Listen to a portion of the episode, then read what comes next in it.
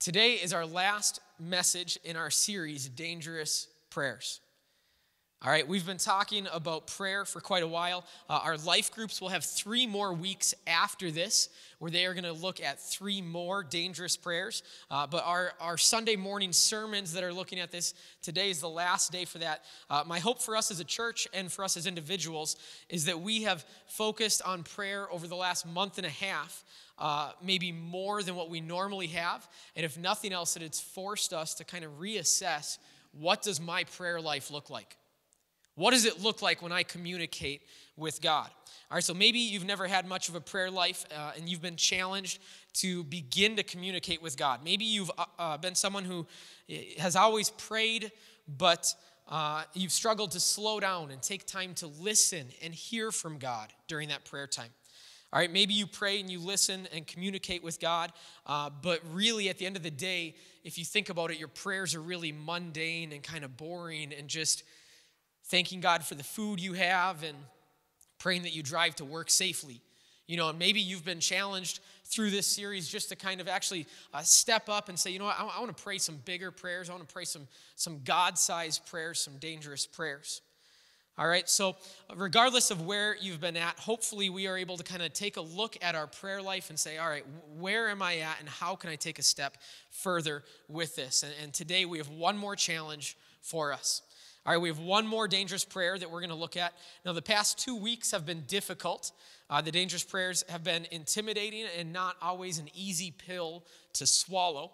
Uh, Emily and I were talking about the book, uh, and she just kind of said, You know what? I really hate this book. and it's like, Oh, really? She said, it, It's a good book. She's like, I don't, I don't hate the book. She said, I hate how challenging it is. I, I hate the things that it's, it's saying you should be doing this, stepping out in this, praying this. She's like, it is difficult. I, I like my life uninterrupted and a little bit easier uh, the way it was prior to kind of reading through this book, all right? And I, I would agree it's been challenging, but I'm excited for today's prayer.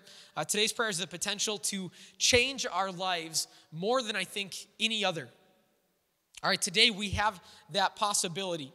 All right, we first looked at search me. And we wanted God to pull out all the areas of our life that maybe we're kind of hiding, the areas where we get anxious and we're fearful, the areas that we get defensive of, the things we hope nobody else finds out about us. Last week was disrupt me. So often we pray for our lives to be made better. Uh, we pray that bad things would go away. And we said, you know what? Those are the areas where we actually tend to grow the most. Not when we're comfortable, but when we're uncomfortable. And we are praying against these things that will help us grow. All right, but what we want to really pray for is that God would help us grow. All right, and, and so that leaves us with today. All right, and, and this is our last one. This week, our prayer is this send me. Send me. All right, so I want us just to be ready for God to kind of speak to us today, uh, challenge us maybe in a new way. Maybe for you, this prayer is the most intimidating. I, I, don't know, but let's just, let's just be ready to open our ears and hear from God. Uh, I, I would love to just open up with prayer this morning before we move on. So, would you join me in prayer? God, we just trust you. Lord, we trust that you have what's, what's best, not just for us in mind, because this isn't about us, but God, you have what's best for your creation in mind. And God, you want to use us in the midst of that. So, Lord, I just pray that you would um, just begin to speak to us, begin to soften our hearts right now so that we are ready to hear whatever it is you have for us this morning. We ask that in your name. Amen. All right, I, I love science and math. All right, who else loves science and math? Where are my science and math people? Oh, come on. There's, all right, there's like four of us in here. Okay, everybody else is getting like PTSD right now with just hearing those words, right? You got like multiplication tables sitting in front of you. You got three minutes to finish 100 problems. And you're just like sweating. All right, science and math. I love science and math. Uh, I, I loved science. I love learning about the human body. I love learning about the earth, the solar system. Um, really, just, I actually love learning kind of about God's creation. All right, and, and I always wonder what it's like for God. He makes this incredibly complex universe. Uh, he makes our planet, all these details. He makes animals and humans, uh, and the intricacies involved in this are insane. You know, like if the earth were tilted one inch this way, or, you know, if we were one mile closer to the sun, and all these different things. They're just crazy. All right, and science has developed throughout our time on Earth, and, and we've learned more things. Our minds are blown by these big discoveries that I think are probably so incredibly basic to God. He's just like, Yeah, I'm glad you finally caught up with me and figured that one out. All right, like the earth revolving around the sun. Many people thought uh, the earth was flat, and then it was that the earth was, was round, but then everything revolved around the earth, right? And then all of a sudden, it was this kind of big discovery that it was the sun that was the center of our solar system, and we revolve around it. And the crazy thing is, I think from that moment on, if you can think it's about third or fifth grade, somewhere in there, that you start to learn about the solar system, and you learn that the sun was the center of our solar system. And ever since then, uh, you and I have slowly been unlearning that, right? And we remove the sun and we place ourselves there. You with me? All right, like how many of us just, as life goes on, we start to change and think, no, I am the center of the solar system. And everybody else's lives revolve around mine. All right? Like that that's just kind of I don't know why, but that's what happens to us over time. All right, and I, and I think this is natural, all right? I'm not trying to paint this terrible picture. Uh, I'm just trying to help us be honest about the situation. All right, the way we look at the world, the way things should be, uh, the way others act, the way our government acts, all these different things, so often we think it should happen based on how it impacts us. Like, you should do this because it's better for me. The government should do this because it's better for me. The world should do this because it's better for me. God, you should do this because it's better for me. All right, and, and that's where I think it really starts to get dangerous. I think that for a lot of us, our spiritual lives become so focused on us, and it's so centered around us. All right? Like, how does God fit into my life? And the fact that we even just kind of use that phrase, like, my life. How does God fit into my life? And our prayer life often does the same thing. Our prayer life is focused on us, the people that are in our lives, the things that affect us. The way we pray creates this worldview that we almost are the center of the universe. And over time, we start to think that God's entire role is to do things for me. God's role is to make my life better, to answer my prayers, and to do things for me. And I, and I begin to look at the world in this type of a way. But the picture that we see in Scripture isn't of a world focused on us, uh, but instead it's, it's of all of creation pointing back to God. All right, He is the center of it all. So it's really the opposite. God isn't at our bidding, we are at His. God speaks to his creation, he guides us, he moves us, he prompts us, leads us, encourages us. And when God does that, uh, there are three different ways that we can actually respond to him. When God speaks to you, when he speaks to me, there's, there's three different ways, at least that we see in Scripture. Uh, we're going to look at three examples of how we can respond to God's voice, all right? And I want you to think about have you ever responded in this way to God before as we go through each one of these, all right? So the first way we can respond to his voice is this here I am. I'm not going. All right, that, that's a way you, we can respond. Here I am, I'm not going. God spoke to the prophet Jonah. He said, Get up, go to the great city of Nineveh, announce my judgment against it because I have seen how wicked its people are. And Jonah said, Nope. I heard you, God, but my answer is no. I'm going the other direction. Like we, we spent a whole series looking at Jonah and how crazy his life was, just kind of running away from it.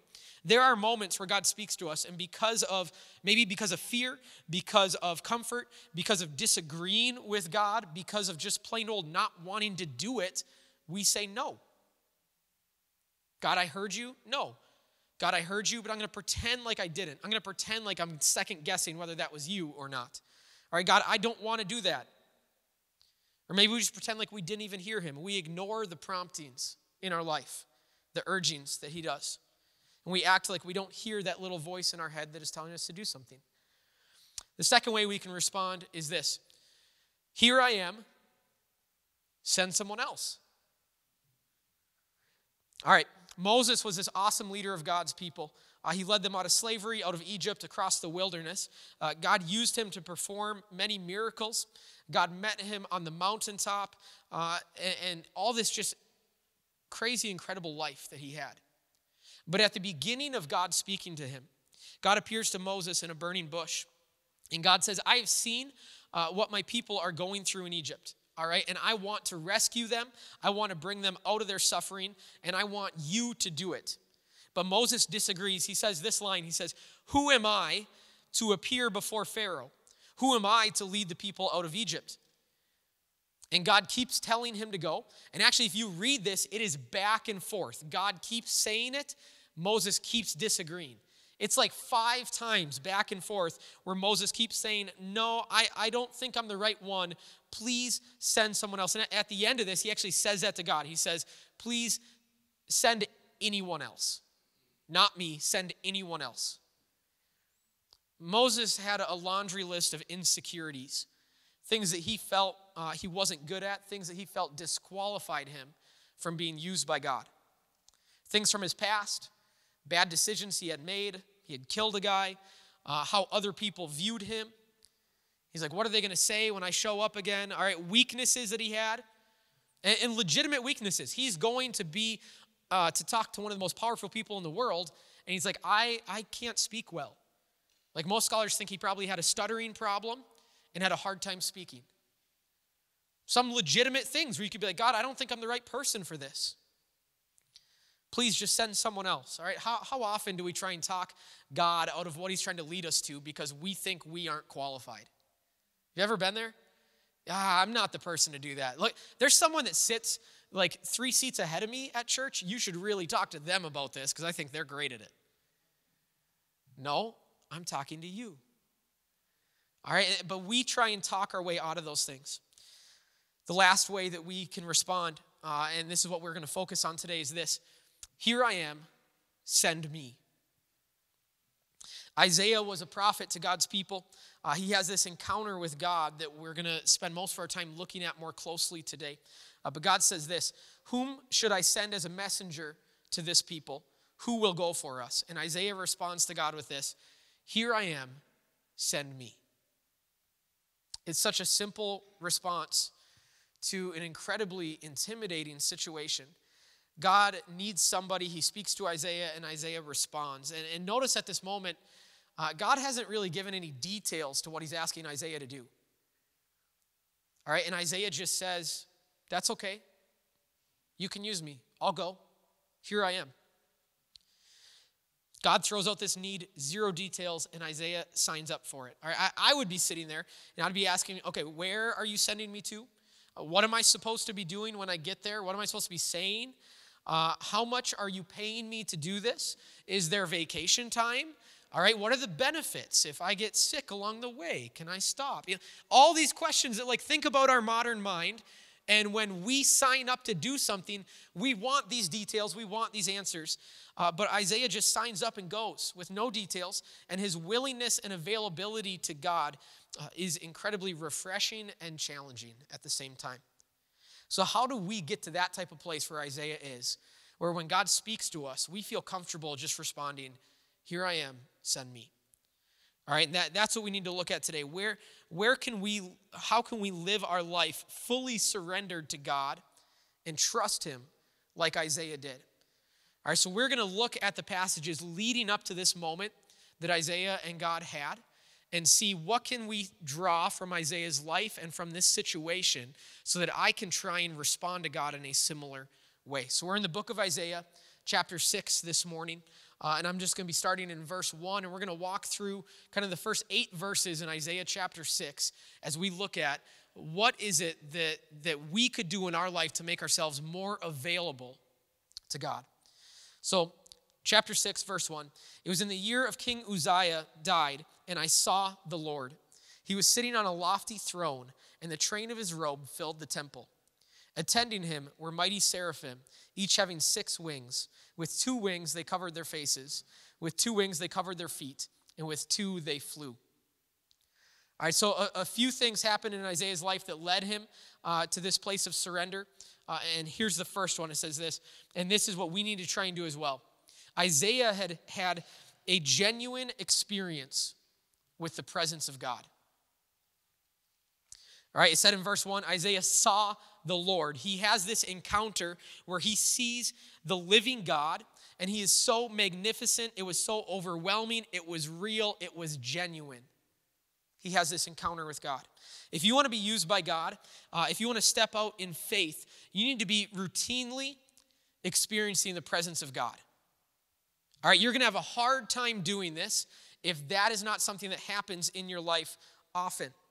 All right, uh, and this isn't a one time thing that happens and lasts the rest of your life. When I was serving as a youth pastor, uh, we'd always have these big events throughout the year. We'd go to camp, we'd go to convention, we'd go on missions trips, all these different things. All right, and, and these students would go and they would get incredibly excited. They'd go to camp and they'd be like, all right, I'm ready to go home. They go to, to a mission trip. I'm ready to go home. I'm going to reach my friends. I'm going to change my school. My family's going to be different. I'm doing this. And, and it was real. Like, they wanted to do this. They wanted to be used by God. Their, their desires uh, are authentic in this. But what happens? They try and go the rest of the time living off of this one experience, this camp experience, this convention experience, this missions trip experience. Like God showed up, they encountered him, he was real, they got excited, and then they go home and they try and live off of that emotional, spiritual high. And over time, it slowly fades and fades and dissipates. And pretty soon they don't have the same excitement that they once had. All right? We need to continue to seek after God's presence. I think God is our source of life. He is the source of everything that we are doing. All right, just like the same way air is. Now, here's the thing as humans, we can hold our breath. Right? Like, I can, we, we would say you have to breathe to live. Okay, well, I can prove you wrong for probably about 25 seconds. All right, I can hold my breath and I can stand there not breathing and I'm going to keep living. And the problem is, as humans, we can hold our breath. And we can kind of do that spiritually. We have this moment where God shows up and we're like, you know what, I'm going to hold my breath now. And we hold our breath, hold our breath, hold our breath. And sometimes we come bursting through the doors on Sunday, like, oh man, okay, I needed God again. Good thing I had it, and I'm going to hold my breath the rest of the week again. Or I had this amazing moment with God, and now I'm going to hold my breath the rest of the year until next year when that conference comes around again, and then I can be, I can have my experience with God again.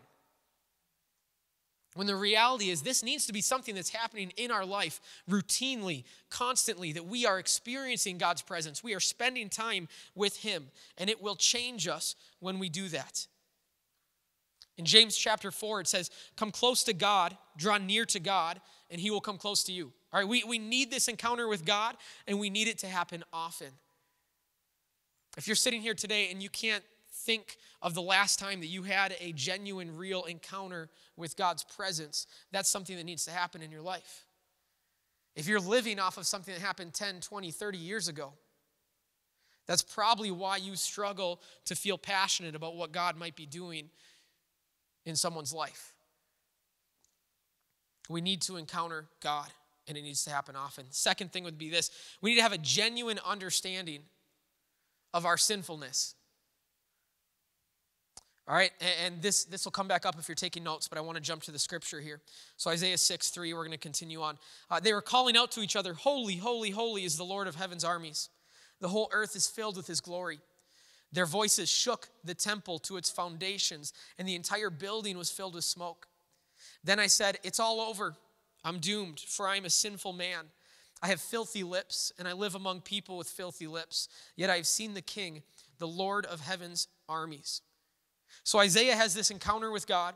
He's blown away by it. Uh, he sees this amazing vision of God. God is filling the whole temple. All these crazy angels are around him, praising him. The building is shaking, and there is smoke. How many of you guys think that you might be a little intimidated? right? All right, this is, this is kind of a crazy situation that's happen, happening here. It's, it sounds terrifying. And Isaiah responds by saying, It's done. It's over with. I'm a goner. There's no way I am surviving this because God is so magnificent and so holy, and I'm me. I'm a, I'm a crummy human. I'm sinful, and I live a bad life. I'm surrounded by people who live bad lives. I'm dead.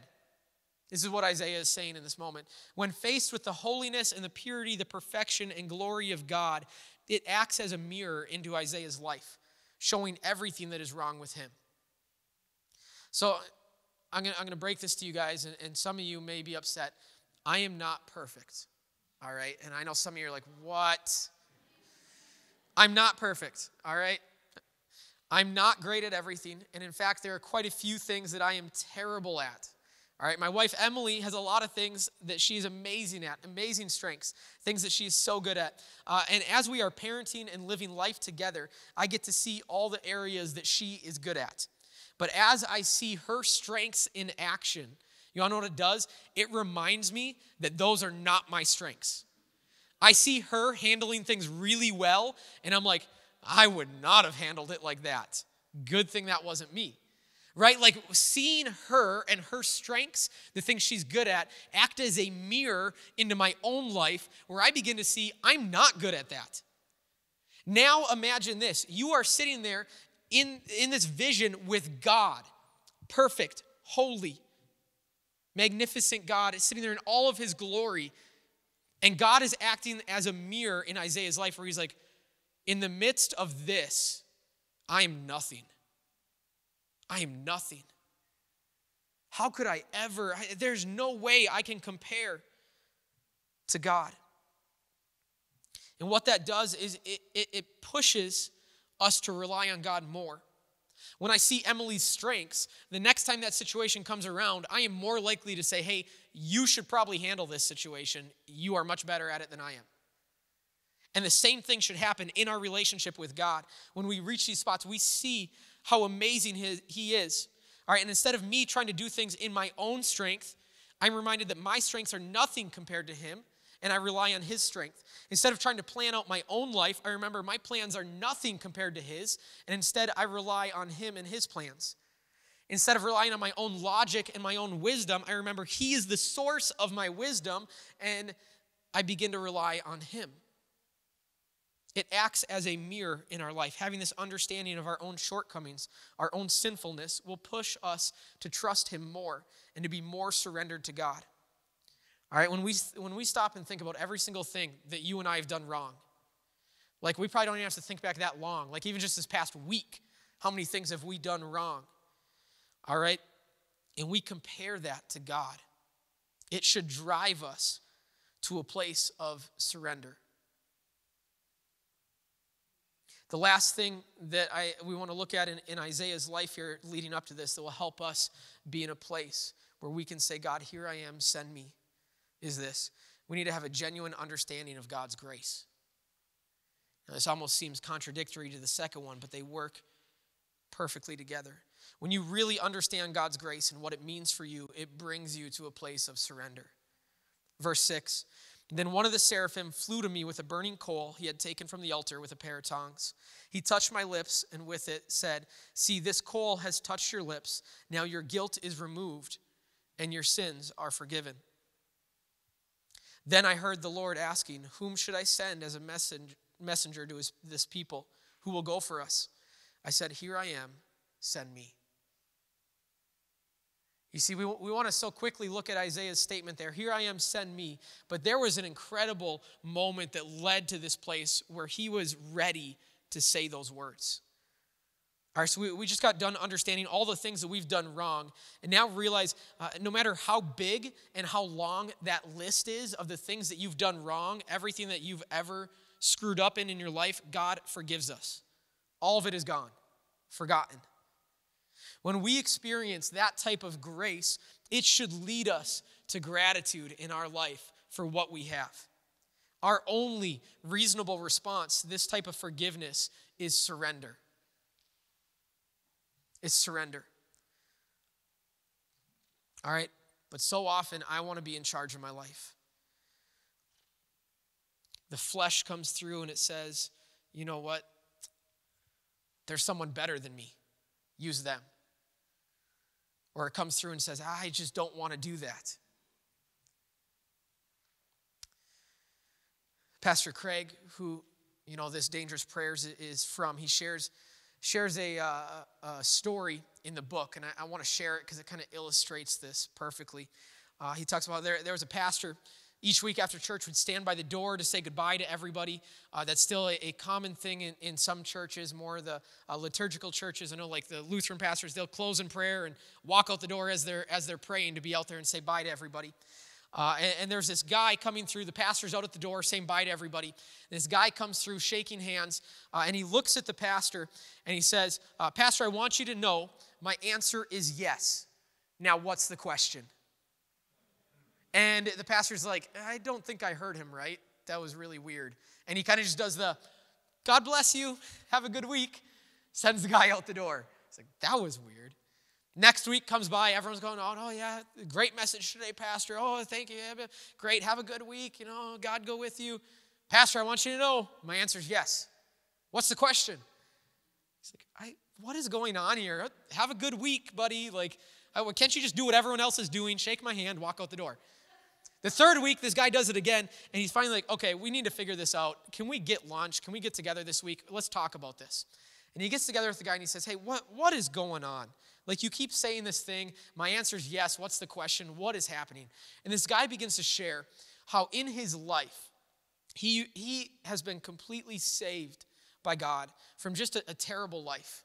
His past uh, was marked with all sorts of things. And, and, God has rescued and saved and delivered him from all of that. His life is completely different. His family is different. His career is different. Everything in his life is completely different because of what God has done. All right? And what he says is, is this He's like, I've just told God that, you know what? Whatever you want from me, whatever the church wants from me, my answer is yes. I don't even know, I don't even need to know what the question is in advance. My answer is yes. You need me to go pick somebody up and bring them to church? Yes. You need me to go take care of something at 2 a.m. in the morning? Yes. You need me to show up and do this? You need me to give to this? You need me to... Yes. My answer is yes. Because of what God has done in his life. It has pushed him to this place of surrender where he realizes it doesn't matter what you ask God. My answer is yes. All right, and this, this isn't something that's driven by guilt. We can't sit here and say, God, all right, fine, I'll go and do whatever you want me to. I feel guilty enough now. All right, this is something that, that we get to do. Uh, we get to serve God with our time. We get to serve God with our money. We get to serve God with our lives. This is, this is not guilt driven. He has given me everything I have, and He's given me everything I would ever need to serve Him. So my answer is yes, no matter what the question is. My answer is yes. All right, when we have a genuine encounter with God, when we realize our shortcomings, but we understand His grace that covered all of it, it leaves us in a place of desiring to just honor and obey Him with our entire life. I, I, know for me, I often think of anything that I do for God as a sacrifice. Like, okay, God, I'll sacrifice my weekend, I'll sacrifice this, I'll sacrifice my money and, and do this for you. All right?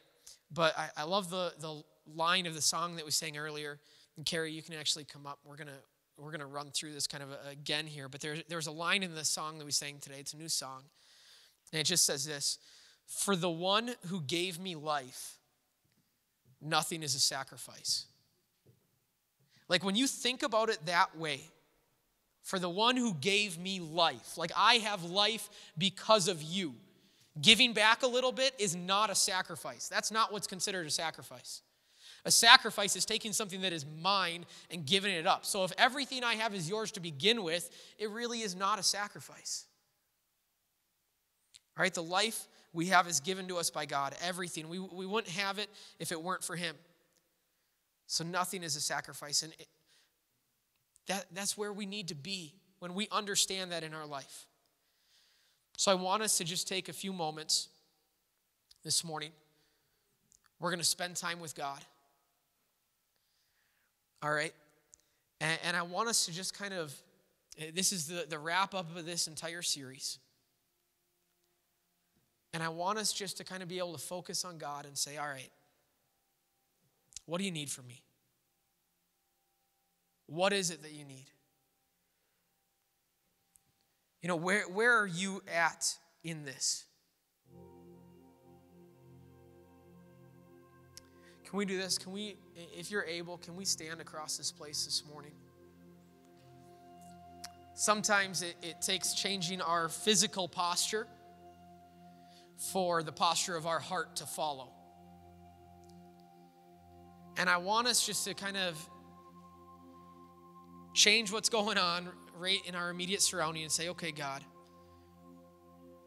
what do I need to do in my life so that I can pray that prayer like Isaiah, where I can say, Here I am, send me. All right, I'm going to have Carrie just kind of play through a little bit uh, of this song as we're doing this. I, I want us just to take a minute or two, and I want you where you are just to make that a little space where you can you can spend time with God. Maybe it's been a while since you've had a true, genuine encounter with God.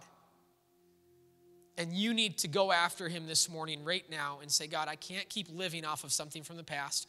I can't keep living off that moment, that conference, that message, that prayer time from a year ago, five years ago, 10 years ago, even last week. I need something new right now. So let's just take, take these moments, and I want us just to kind of press in towards God, and then we'll, we'll come back together and we'll kind of finish this together, all right? What if instead of our prayer life being dominated by, God, what can you do for me? God, I want, I want to pray for this situation in my life. What if our prayer life instead was dominated by, God, what can I do for you? It's kind of that old JFK quote, you know, ask not what you can do, what your country can do for you, but ask what you can do for your country. Like that, that attitude of flipping that selfish mindset and just saying, God, what do you need for me? God, what can I do? How can you use me this week? Every morning I want to wake up and just be ready. God, what, what is it? I'm here. I'm ready. I'm available. Send me. Send me. So here's our, our prayer and, and for this week. Simply, it's simply this God, here I am. Send me. God, here I am send me. That's our prayer for this week. If you're willing to pray this type of prayer of availability throughout this week and maybe even longer, uh, I, I just want to know by show of hands how many of us in the room would say, you know what, I, I'm ready to say, God, here I am, send me. Yeah. Now, think about this. If every single one of us this week prays that, and God says, okay, here you go, this is what I want you to do, think of how this town could be changed.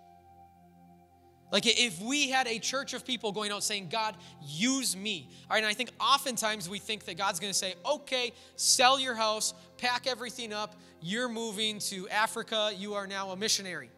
And we're like terrified of that. We're like, please, no, I don't, oh man. Well, here's the thing that might happen. but more likely is this God is going to say, hey, I want you to be reaching out to your coworker. Hey, I want you to stop as you're driving down the road right now. You just saw that person walking. I want you to stop. I want you to talk to them. Hey, I want you to begin to focus on, on me again, accomplishing my will, bringing my kingdom, not your kingdom. That's most likely what it looks like in every one of our lives. I think we have this irrational fear that drives us away from saying, God, here I am, send me. But if we reach the spot where we're ready for that, it doesn't matter what the request is, it doesn't matter where God calls us, what He asks us to do. Our answer is yes. Now, what's the question? My answer is yes. Let's just close in prayer this morning. God, as a church, we want our answer to be yes. Whatever it is that you have for us, Lord, as a church and as individuals that are here today, God, as families uh, and as individuals in that family, Lord, I pray that we would just be available, that we are ready. God, that we would just say, Here I am, send me. Here I am, send me. And Lord, I pray that you would speak to us, that we would be confident that it's your voice, Lord, and we would step out in faith this week. God, we want to see this town get flipped upside down because of you. So here we are. Send us. Jesus, we ask this in your name this morning. Amen. Amen.